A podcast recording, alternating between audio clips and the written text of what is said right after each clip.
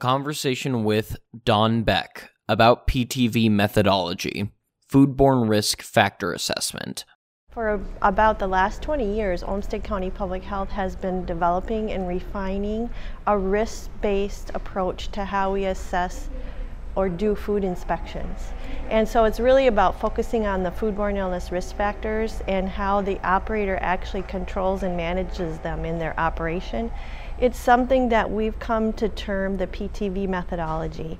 So basically, uh, it's based on something in the Minnesota Food Code called the Duties of the Certified Food Manager, which says that the Certified food manager is responsible for identifying the food safety hazards in their operation, for developing policies to control those risks, to train their employees to those policies, and to verify that they're actually being followed. We boiled that down and we call it PTV, and we, we're saying for eight foodborne illness risk factors, if you have a policy, training, and verification, you have a full system for managing that risk. And so we assess that for eight risk factors when we do our inspections of food establishments. And so we give them a rating, a P rating, a T rating, and a V rating for each risk factor. It's either they're actively managing it or it needs improvement. If they need improvement, then we use a long-term risk control plan with the operator to improve that system. How does this focus on what's most important? And it focuses on the most important things. So the foodborne illness risk factors are the things that, if not managed, can cause people to become sick. Not that the other things in the food code aren't important, they are foundational and we look at those too, but we're only going to be in that restaurant for a couple of hours this year. And so we need to focus on the things that make the most difference and have the operator focusing on those and owning those because he's there every day.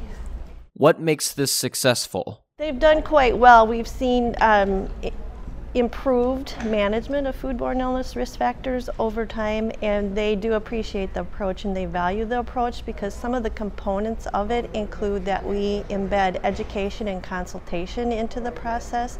We also schedule our inspections so they know when we're coming and um, they have time to sit down and talk with us about their systems and then we verify what we learned through the discussion with them when we do a walkthrough. So we also talk with the employees to confirm that what the operator or what the manager told us was in fact true, is the policy and it's being followed, that people are trained, and that the manager has a way to assure that those things are being followed. So it's it's taking that discussion and verifying it through the observation piece of the inspection. Can others implement PTV?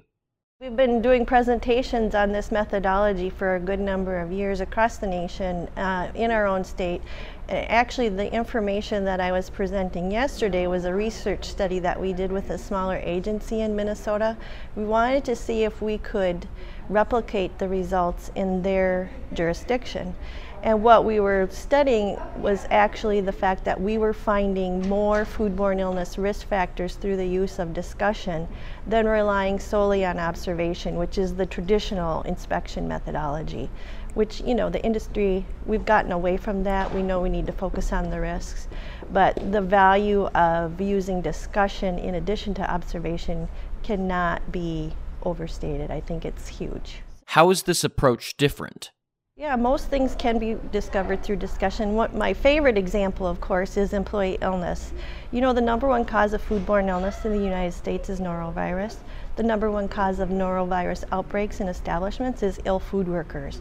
It's a very rare occasion that you're going to go in and see an ill food worker, but you can talk to the manager and say, What's your policy about illness? Because the food code requires that if an employee has vomiting or diarrhea, that they report it and then they be excluded from work for a certain amount of time. Well, you're never going to see that policy in action, but you can ask the manager about it. He can tell you what the policy is, and then when you do the walkthrough, you can talk to the employees and say, Tell me what happens when you're sick. And if they're clueless, that tells you that the manager might think he has the policy in place, but there's an issue because it hasn't gotten to the employees. So there's a training problem. So we have an issue of illness maybe not being controlled as well as it should be because of a lack in training. And then follow through on the manager's part to make sure it's happening. Why is culture shift important? It happens all the time. And so it, it ends up having to be a culture shift in the industry. Um, there's this mindset sometimes, and I'd call it an old school mindset, but it's it's also the reality of the restaurant industry of being working shorthanded um, and having to get through today. Um, so this mindset is if you don't come to work, I'm going to fire you, or you're, you're, there's going to be a problem.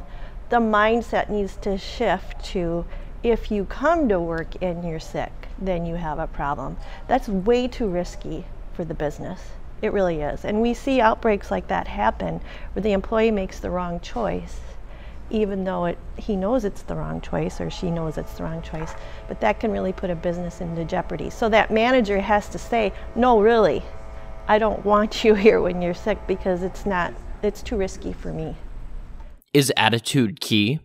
There's a lot of interest in pursuing it. I think one of the reasons is because, and we saw this shift in our staff when we changed our methodology. Um, historically, they'd go to the same restaurants year after year and find the same problems. And they felt like they weren't making a difference because they were doing the same thing over and over and not getting things that were improving um, what we found when we changed our methodology was not only did the operators appreciate that educational consultative approach that helped them understand their risks, but that the staff really enjoyed it. It became a win-win. They felt like they were doing something that mattered, that it's preventing illness, and it really does. We can't count that because you can never count what you prevent, but we know that people are making positive changes that control their risk because of the approach that we're taking in our work. For more information, visit www.afdo.org or download the AFDO mobile app to access additional information.